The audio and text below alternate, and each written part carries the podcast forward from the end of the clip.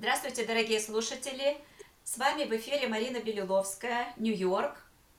И э, эта запись сделана специально для подкаста «Диалоги» сценарной мастерской Александра Молчанова.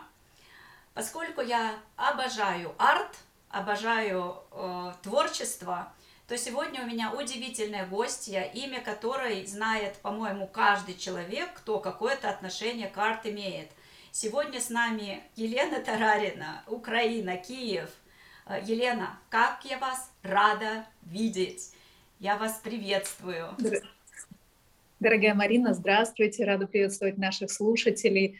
Всегда приятно а, разделить э, с людьми свой опыт и свои знания, и также учиться одновременно, потому что каждый диалог и каждая встреча — это вызов и какое-то направление для дальнейшего развития, поэтому я очень рада сегодня быть здесь.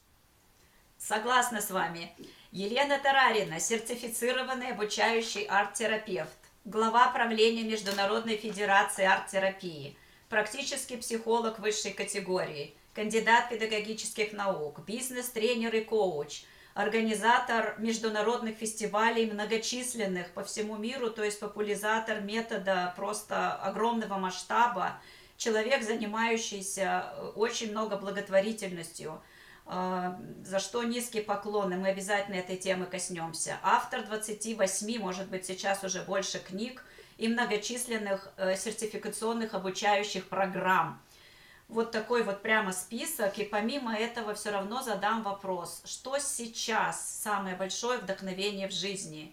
Что в каждый период что-то у нас перевешивает, вот что прямо сейчас ведет? Э, что сейчас, сейчас ваше солнце внутри э, души? Э, это очень сильный вопрос, Марина, спасибо, что начинаете прямо с больших э, таких кораблей нашу встречу. Сейчас больше всего ведет и вдохновляет эм, большая стройка.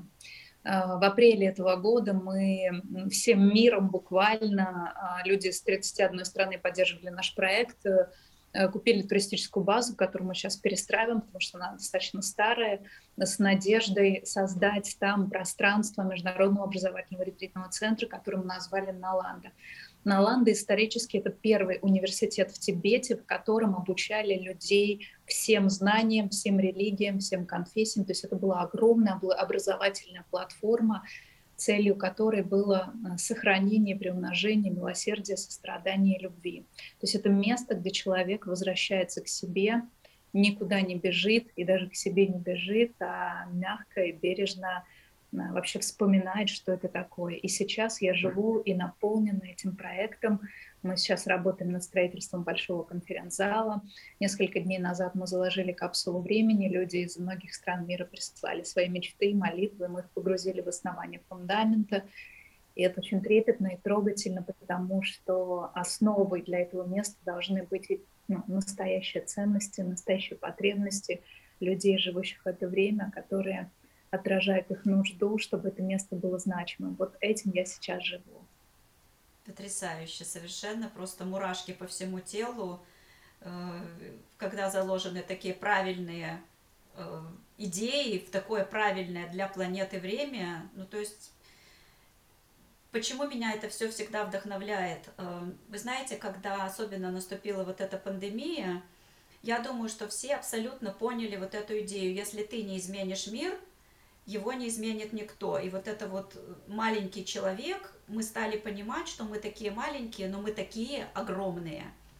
И вот э, спасибо огромное, что вы один из тех людей, которые вдохновляют на это и вдохновляют на то, чтобы человек понимал, что он огромный, если он мечтает и он что-то хочет.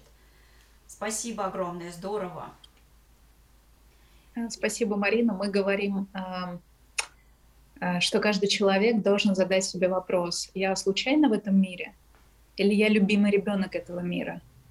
И когда ответ приходит из сердца, то это всегда второй. Но туда нужно опуститься, и сделать это можно только в тишине.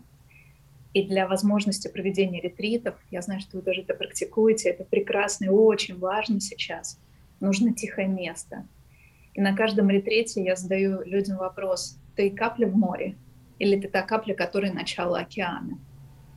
И сознание переворачивается, когда идет в эту сторону, потому что это очень удобно считать себя маленьким, а, ответственности мало, нужд мало, потребностей мало, и очень удобно, даже иногда можно пожаловаться.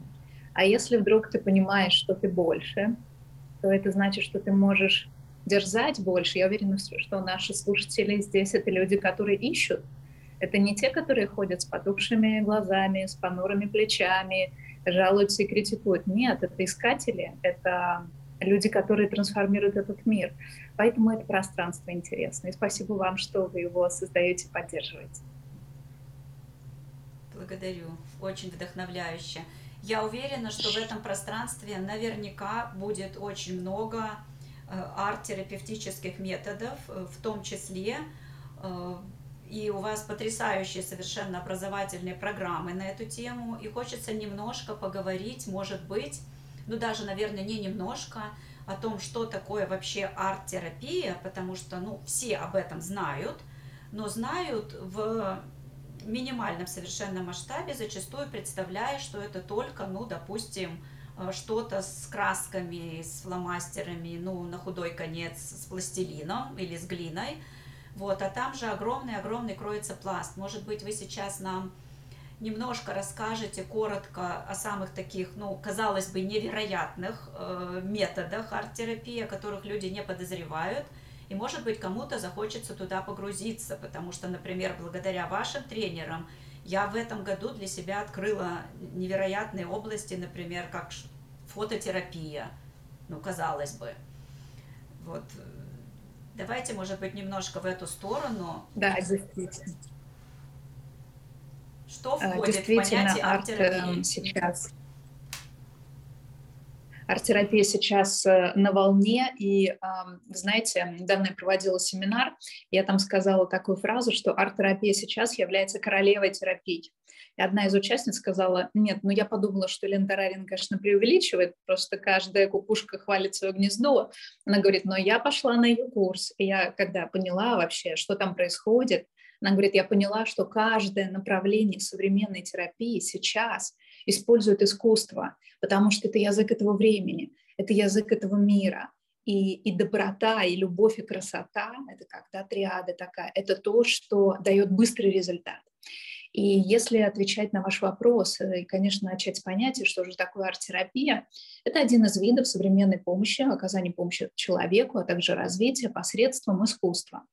И очень часто, слыша арт, мы думаем, это рисование. Э, рисование – это одна из э, тысячи частей, которые включает в себя арт-терапия.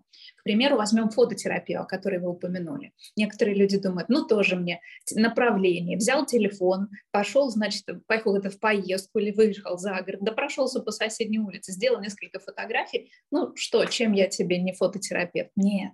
Все дело в том, что создание фотографии – это фотографирование, а диалог с этой фотографией размышление с этой фотографией, вот это уже является фототерапией. К примеру, если вы дома если карантин, если, да неважно что, арт-терапии всегда есть ответ, всегда есть решение. Например, в одном из курсов у нас есть практика, которая называется «явное и скрытое во мне». Человеку предлагается взять любой гаджет, который может фотографировать, и отправиться в путешествие, хоть по своей квартире, хоть по ближайшей улице, сделав несколько фотографий. Часть фотографий будет отвечать на вопрос, что явного во мне очевидного, что вижу я и другие люди, но другие фотографии будут отражать мою теневую сторону. Что-то, что мне пока самой про себя непонятно. Что-то загадочное, мистическое, что меня привлекает. То, что не ясно, мы называем это неявное. И дальше с помощью аналитических вопросов и арт-терапевта или просто поразмышляв самому на эту тему, если вы, например, не на курсе – человек вдруг, вдруг осознает для себя невероятные инсайты. Оказывается, что то, что он думал о себе, что явно, так это явно уже лет 10, а я-то изменился.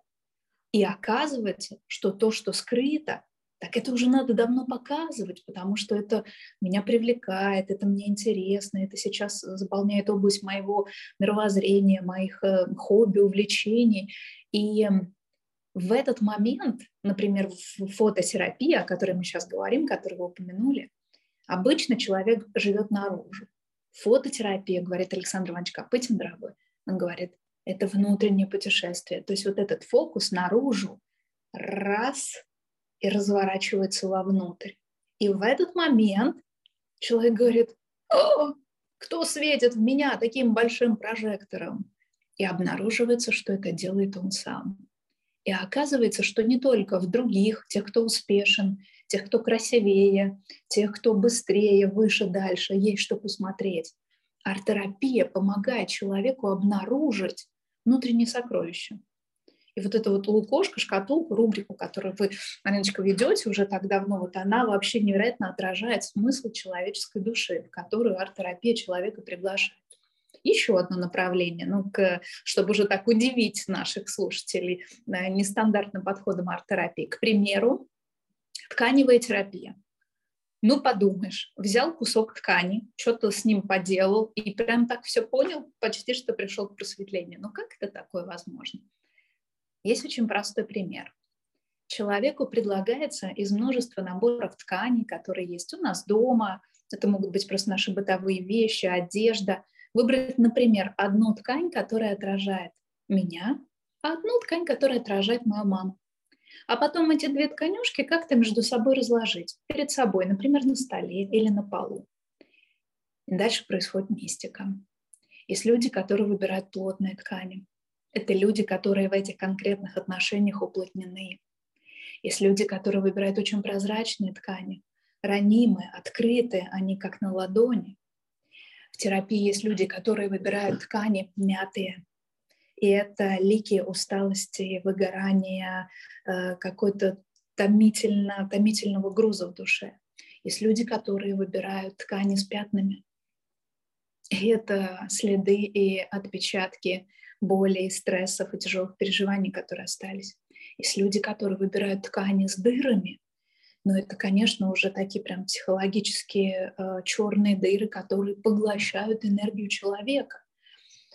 То есть первое, что интересно, безумно интересно в тканевой терапии, это так увлекательно, это какую ткань выбирает человек. И несколько лет назад я написала книгу по тканевой терапии, где благодаря э, исследовательской работе в нашей школе мы все это описали. И, кстати, э, уже несколько лет э, российское издательство «Лабиринт» издает мои книги, и там нашим слушателям русскоговорящим можно их найти там, в том числе не только в Киеве, в Украине. И второе, что интересно, это как я размещаю э, эти две ткани. Например, есть люди, где они ткань мамы кладут посередине, а свою ткань вообще где-то в стороне. И мы понимаем в этот момент, что как-то все бесконтактно. Есть такие люди, которые кладут себя в центр, а мама как бы окаймляет, окружает вообще, перекрывает весь кислород. Ну, то есть тебе уже 40, а ты все как бы в ее а, объятиях условной любви. И я учу на своих курсах будущих арт-терапевтов и просто людей, которые хотят разобраться внутри себя, быть внимательными к мелочам. Потому что самые большие сокровища скрываются за самыми маленькими дверями. И арт-терапия, возвращаясь к нашей теме, да, это такой микроскоп, где мы рассматриваем очень маленькие вещи. И для этого не надо иметь никакого специального образования. Нужно очень сильно хотеть и быть открытым, быть сонастроенным на себя. Но это если так о двух направлениях, да, фототерапии и от тканевой терапии как пример. Как могут использовать тканевую терапию, например, наши слушатели у себя дома уже сегодня? Я вас уверяю, что скатерть на вашем столе на кухне одного цвета и одной модели, и скатерть другого цвета и другой модели. Это две разные скатерти. И если разместить на кухне скатерть, которая плохо поглажена, то это сразу сказывается на настроении хозяйки общем настроении фона этого дома. И мы приглашаем людей надевать текстуру и цвет, который им сейчас комфортен. Потому что вот это вот, знаете, Марин, мне удобно. Мне удобно но удобно это очень редко красиво. И когда мы привыкаем снаружи, что нам удобно, то мы и внутри начинаем с собой обращаться, ну, как бы по-быстренькому. У нас возникает так называемый духовный фастфуд. И тогда внутри все сжимается. Внутреннего Макдональдса не существует. То есть там это не проходит, там нельзя. Там все должно быть по-другому, по-настоящему. Самое, что ни на есть живое, мягкое, бережное. И вот то, что делает тканевая терапия, она через соприкосновение, через форму. Не зря же сейчас так э, модные в интернете вот эти 89 способов, как выложить шарф на пальто или там на костюм, на пиджак, да, и девочек это очень вдохновляет. И это правильно. Или там 8 способов мужской галстук завязать. Это все, это все контакт с тканью. Арт-терапевты говорят, когда ты берешь что-то и начинаешь из этого что-то создавать, в момент создания, например, я сейчас возьму бумагу, да, бумажный листик, и начну из него что-то лепить. Вот как только я начну из него что-то делать, это перестает быть листиком, и мое подсознание переносит на этот листик пространство моей души. То есть в момент создания я всегда внутри. И арт-терапия — это про творение, это про реконструкцию тяжелых, сложных, болезненных переживаний, болезненного опыта в созидательные вещи. Но это если так, кратко и увлекательно. Потрясающие метафоры. Никогда не думала э, так э, в плане по-быстренькому к себе. Потому что, например, в Америке э, вообще очень принято одеваться по-быстренькому, ну, чтобы было комфортно, удобно. И я помню, что ко мне однажды приехала подруга, которая очень изысканно всегда к себе, очень изысканно одевалась, вот как раз теми шарфиками, про которые вы говорите. И она попала в штат Агая на работу в программистскую компанию. Она просто была в полном шоке, придя туда со своими каблучками и брошечками, то есть что там делал народ, но они в лучшем случае футболки меняли разного цвета на те же джинсы – и вот э, я не задавалась этим вопросом никогда, просто интересно посмотреть, что у них было внутри. Ну, в плане богатого внутреннего мира точно не уверена. Поэтому спасибо за метафору, никогда так не думала, очень прям беру на себе на вооружение. А что такое ландшафтная терапия, например? Ландшафтная арт-терапия? А, ландшафтная терапия – это такое очень ретритное слово, это когда мы используем ресурсы окружающей, прилегающей или дальне находящейся территории для того, чтобы совершить там некое действие. Например, примером ландшафтной арт-терапии может быть, когда группа выезжает, например, к морю, и на песке каждый строит работы, которые называются «Мои песочные замки». То есть, что я хочу, но я точно понимаю, что мне не туда. Но у меня есть какая-то нереализованная мечта из детства. Ну, то есть, знаете, вот мечты, которых срок годности уже истек, а мы их держим внутри, и наше подсознание на них выделяет энергию, чтобы их памятовать каждый день. И это нас истощает. И если э, вы живете рядом с морем, например, или рядом с пляжем, здесь камни, вы можете выполнить эту практику, подышать воздухом морским или возле реки, например, и построить свои замки, и поблагодарить эту мечту за то, что в свое время она дала силу, энергию и привела вас к нынешнему моменту. И потом очень важно вот эту розовую мечту, свою песочную башню, перестроить, превратить во что-то другое. Что это может быть, каждый выбирает для себя. Кто-то строит гнездо для птиц, кто-то строит просто ровную дорогу, представляя себе, что это метафора нового пути. В арт-терапии мы ничего не жжем, не уничтожаем, не ломаем, не выбрасываем. В арт-терапии мы понимаем, что все часть нас, и мы должны изменить это.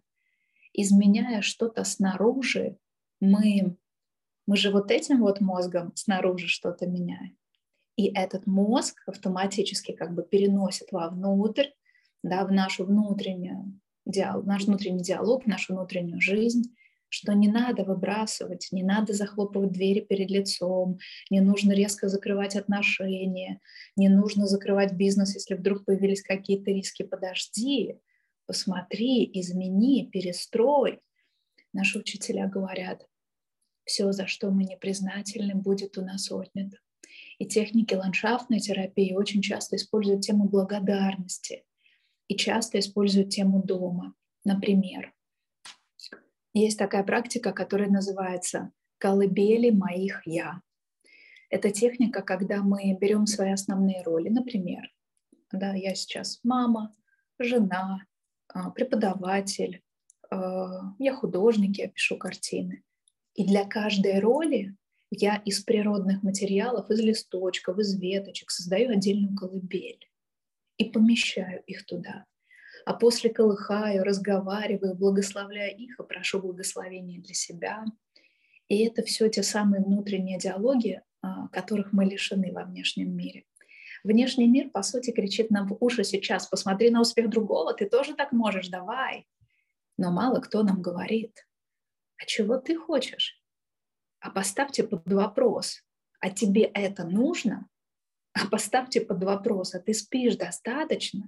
Ведь если ты не высыпаешься, все решения, принятые в состоянии недосыпа, вызывают двойную нагрузку. Я когда об этом узнала, я была шокирована. Когда я пришла учиться, мой учитель сказал, Лена, сначала ты должна научиться вовремя ложиться и вставать, потом я буду тебя учить. Я сказала, да ну, что за бред? Я такие деньги заплатила за курс, чтобы вы мне сказали, что я должна спать научиться. То есть я прям бунтовала.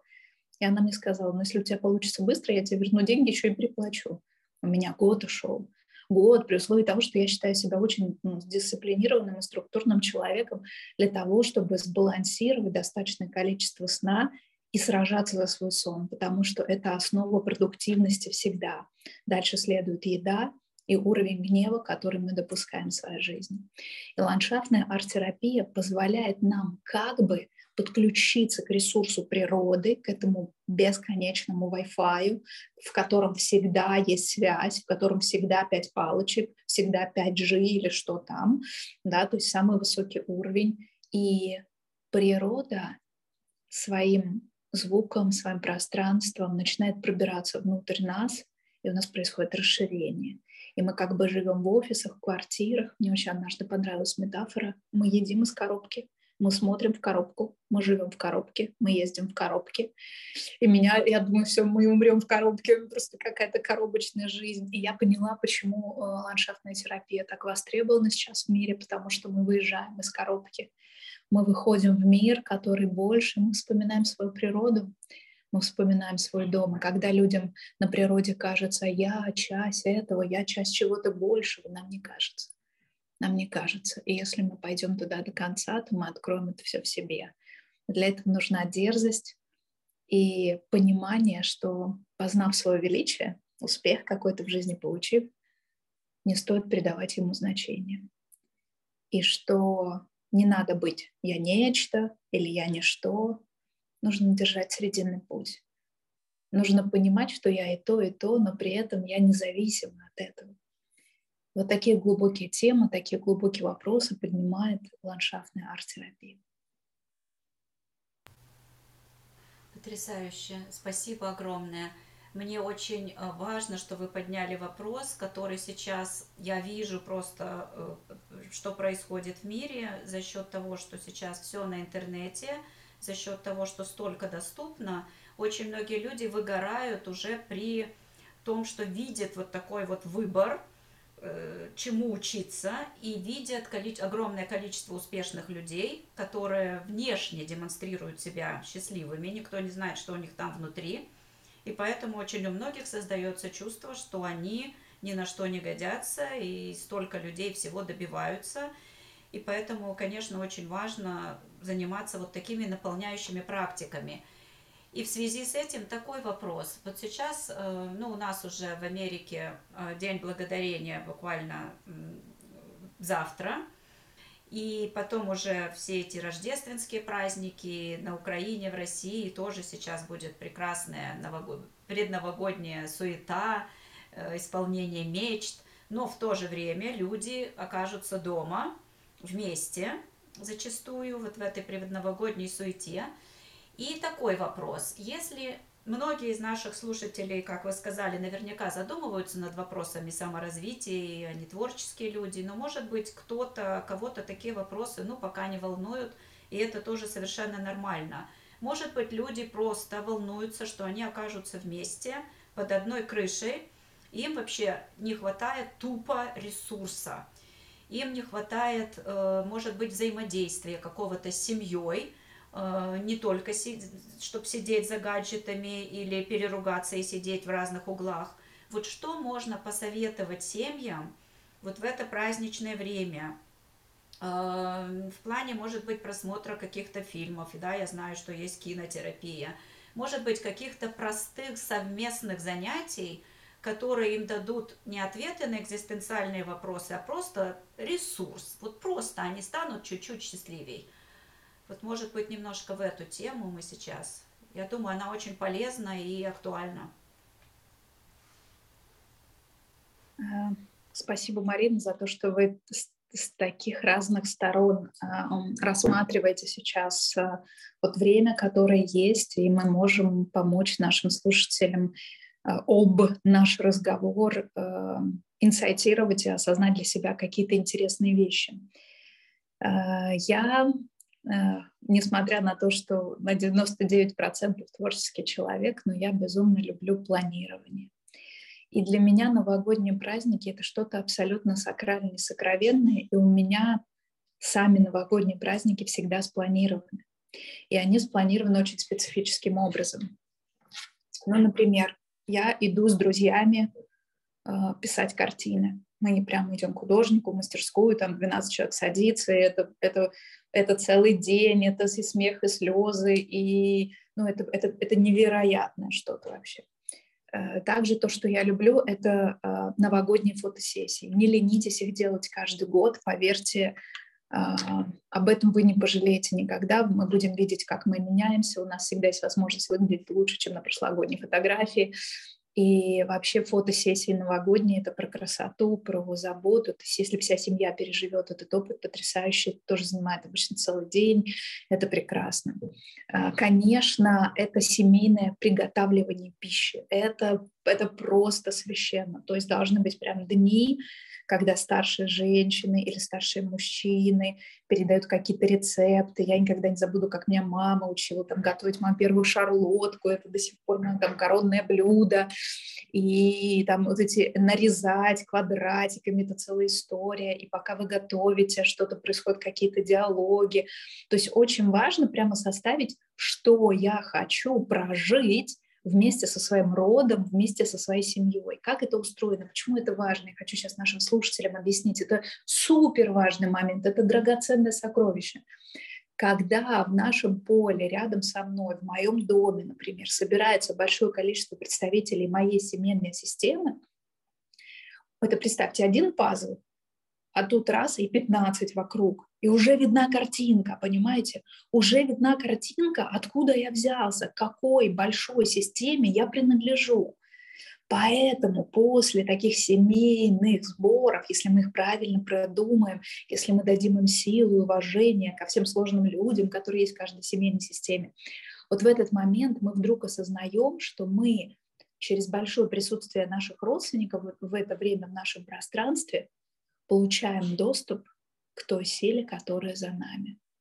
Мы называем бар-терапией это сила благословения рода.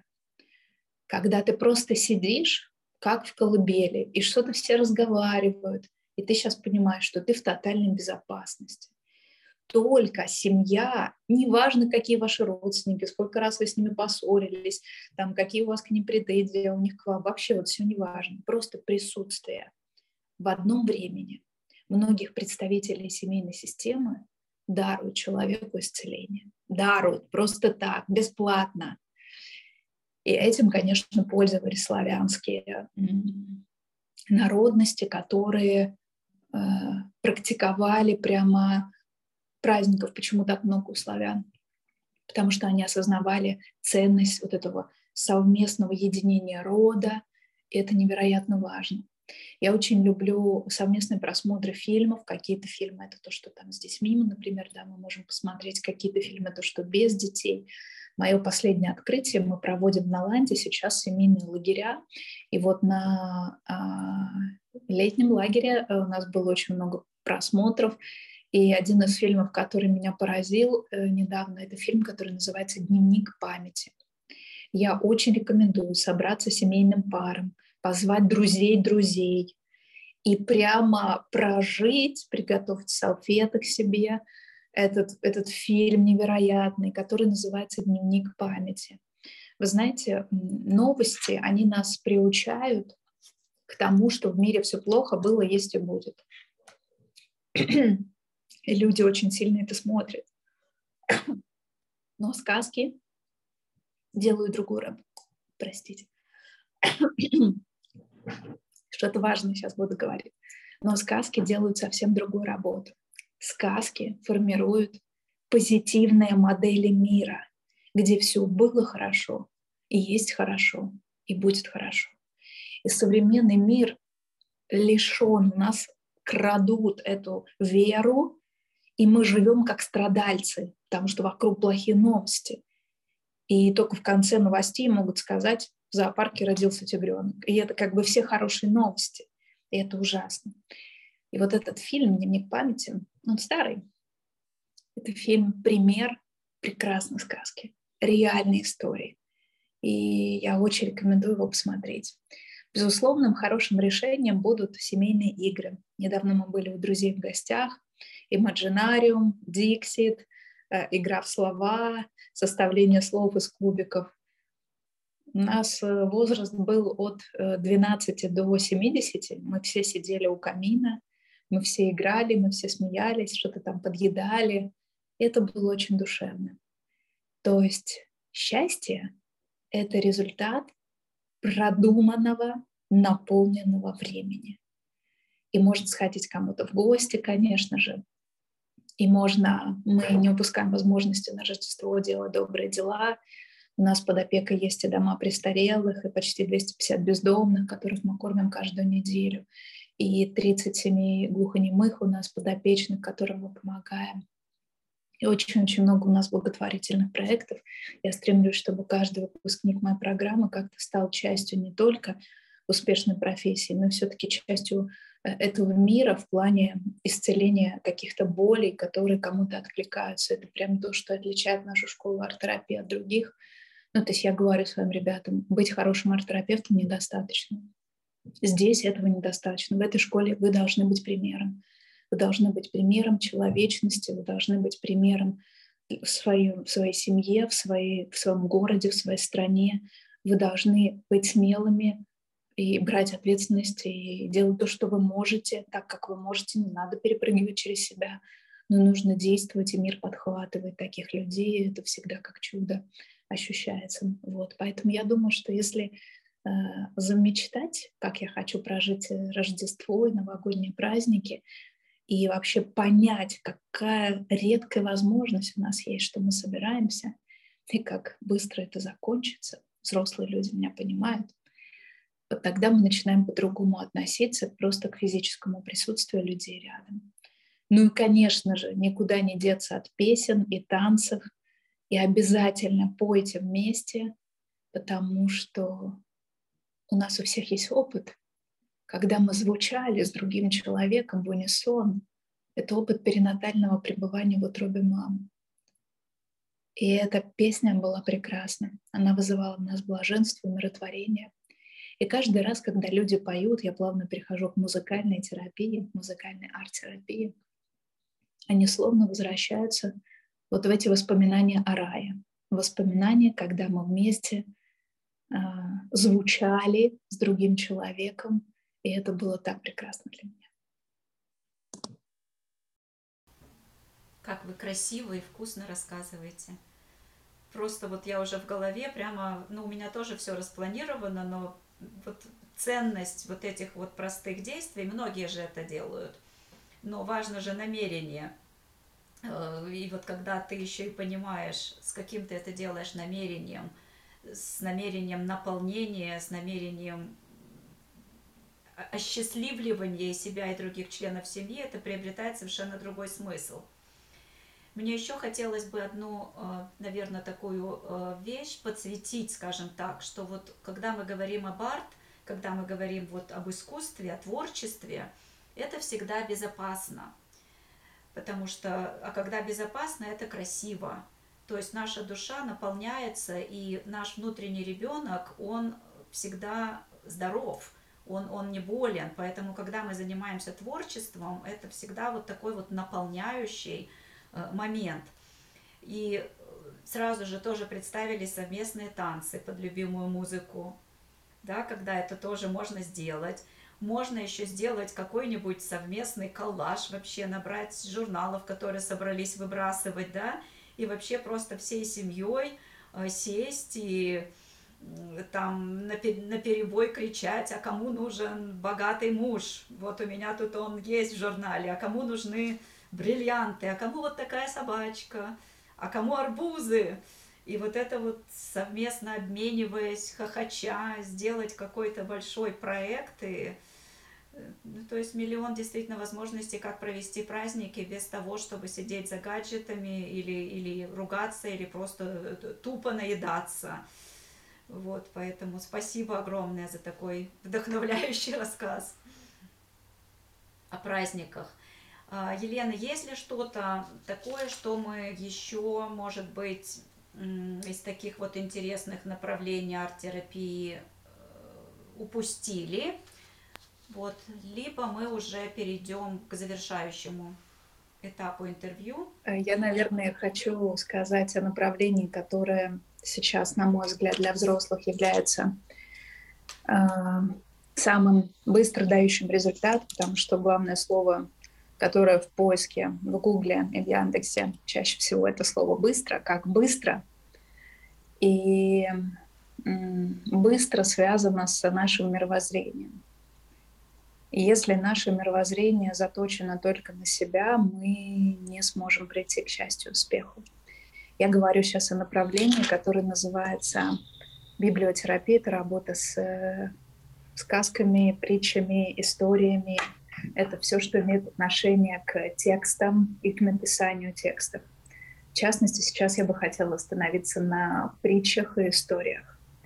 И есть очень чудесная история, которая называется «Комната тысячи зеркал». В одной прекрасной стране жила, была невероятная царская семья, принц, принцесса, их дети.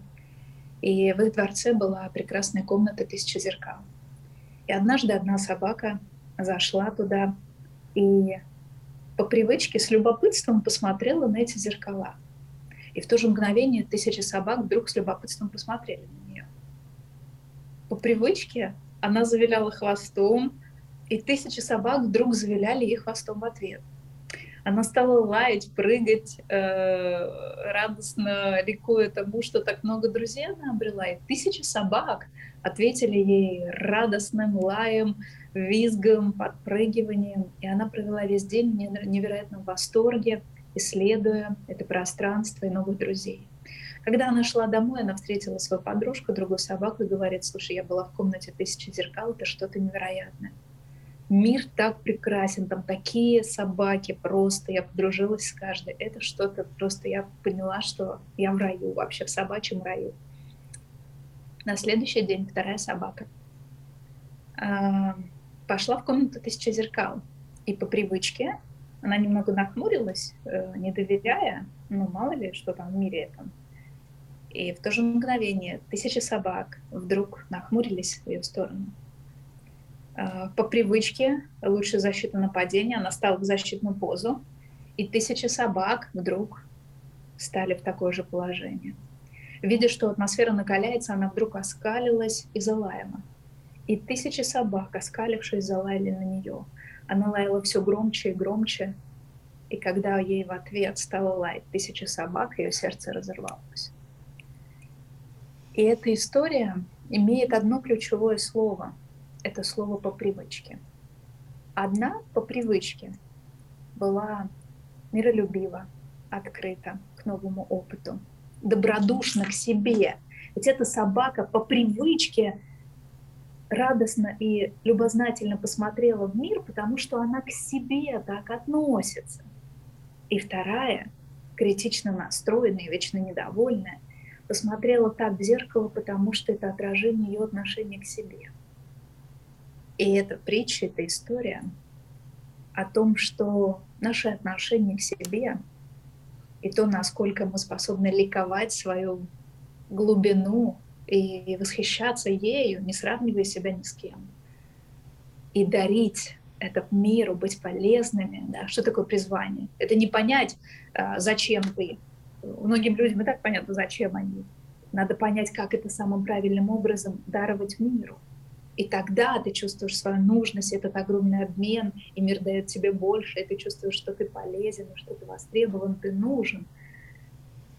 И много существует в арт-терапии притчи, метафор. Я очень много этого использую, потому что это язык современного человека, вот эта вот э, чувственная логика, я ее называю, которую, которая пронизывает всех людей, которым интересно искусство. И через нее мы способны многие вещи понять. Поэтому, конечно, арт-терапия — это приглашение к бережному отношению к себе. Это то, что я хотела добавить. Потрясающе. Что же вы сегодня со мной сделали? Посредине дня насытили меня таким количеством мурашек и таким количеством вдохновения, что я сейчас пойду вершить, сворачивать горы. А, Елен, спасибо огромное. Такой неожиданный к вам а, вопрос.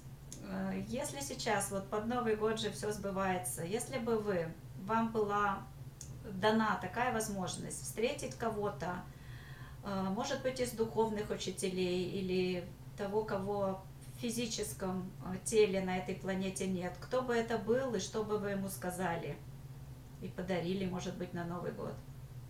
У меня есть ответ на этот вопрос, потому что я э, периодически замечтываю эту встречу. Э, для меня очень интересным персонажем является мать Тереза.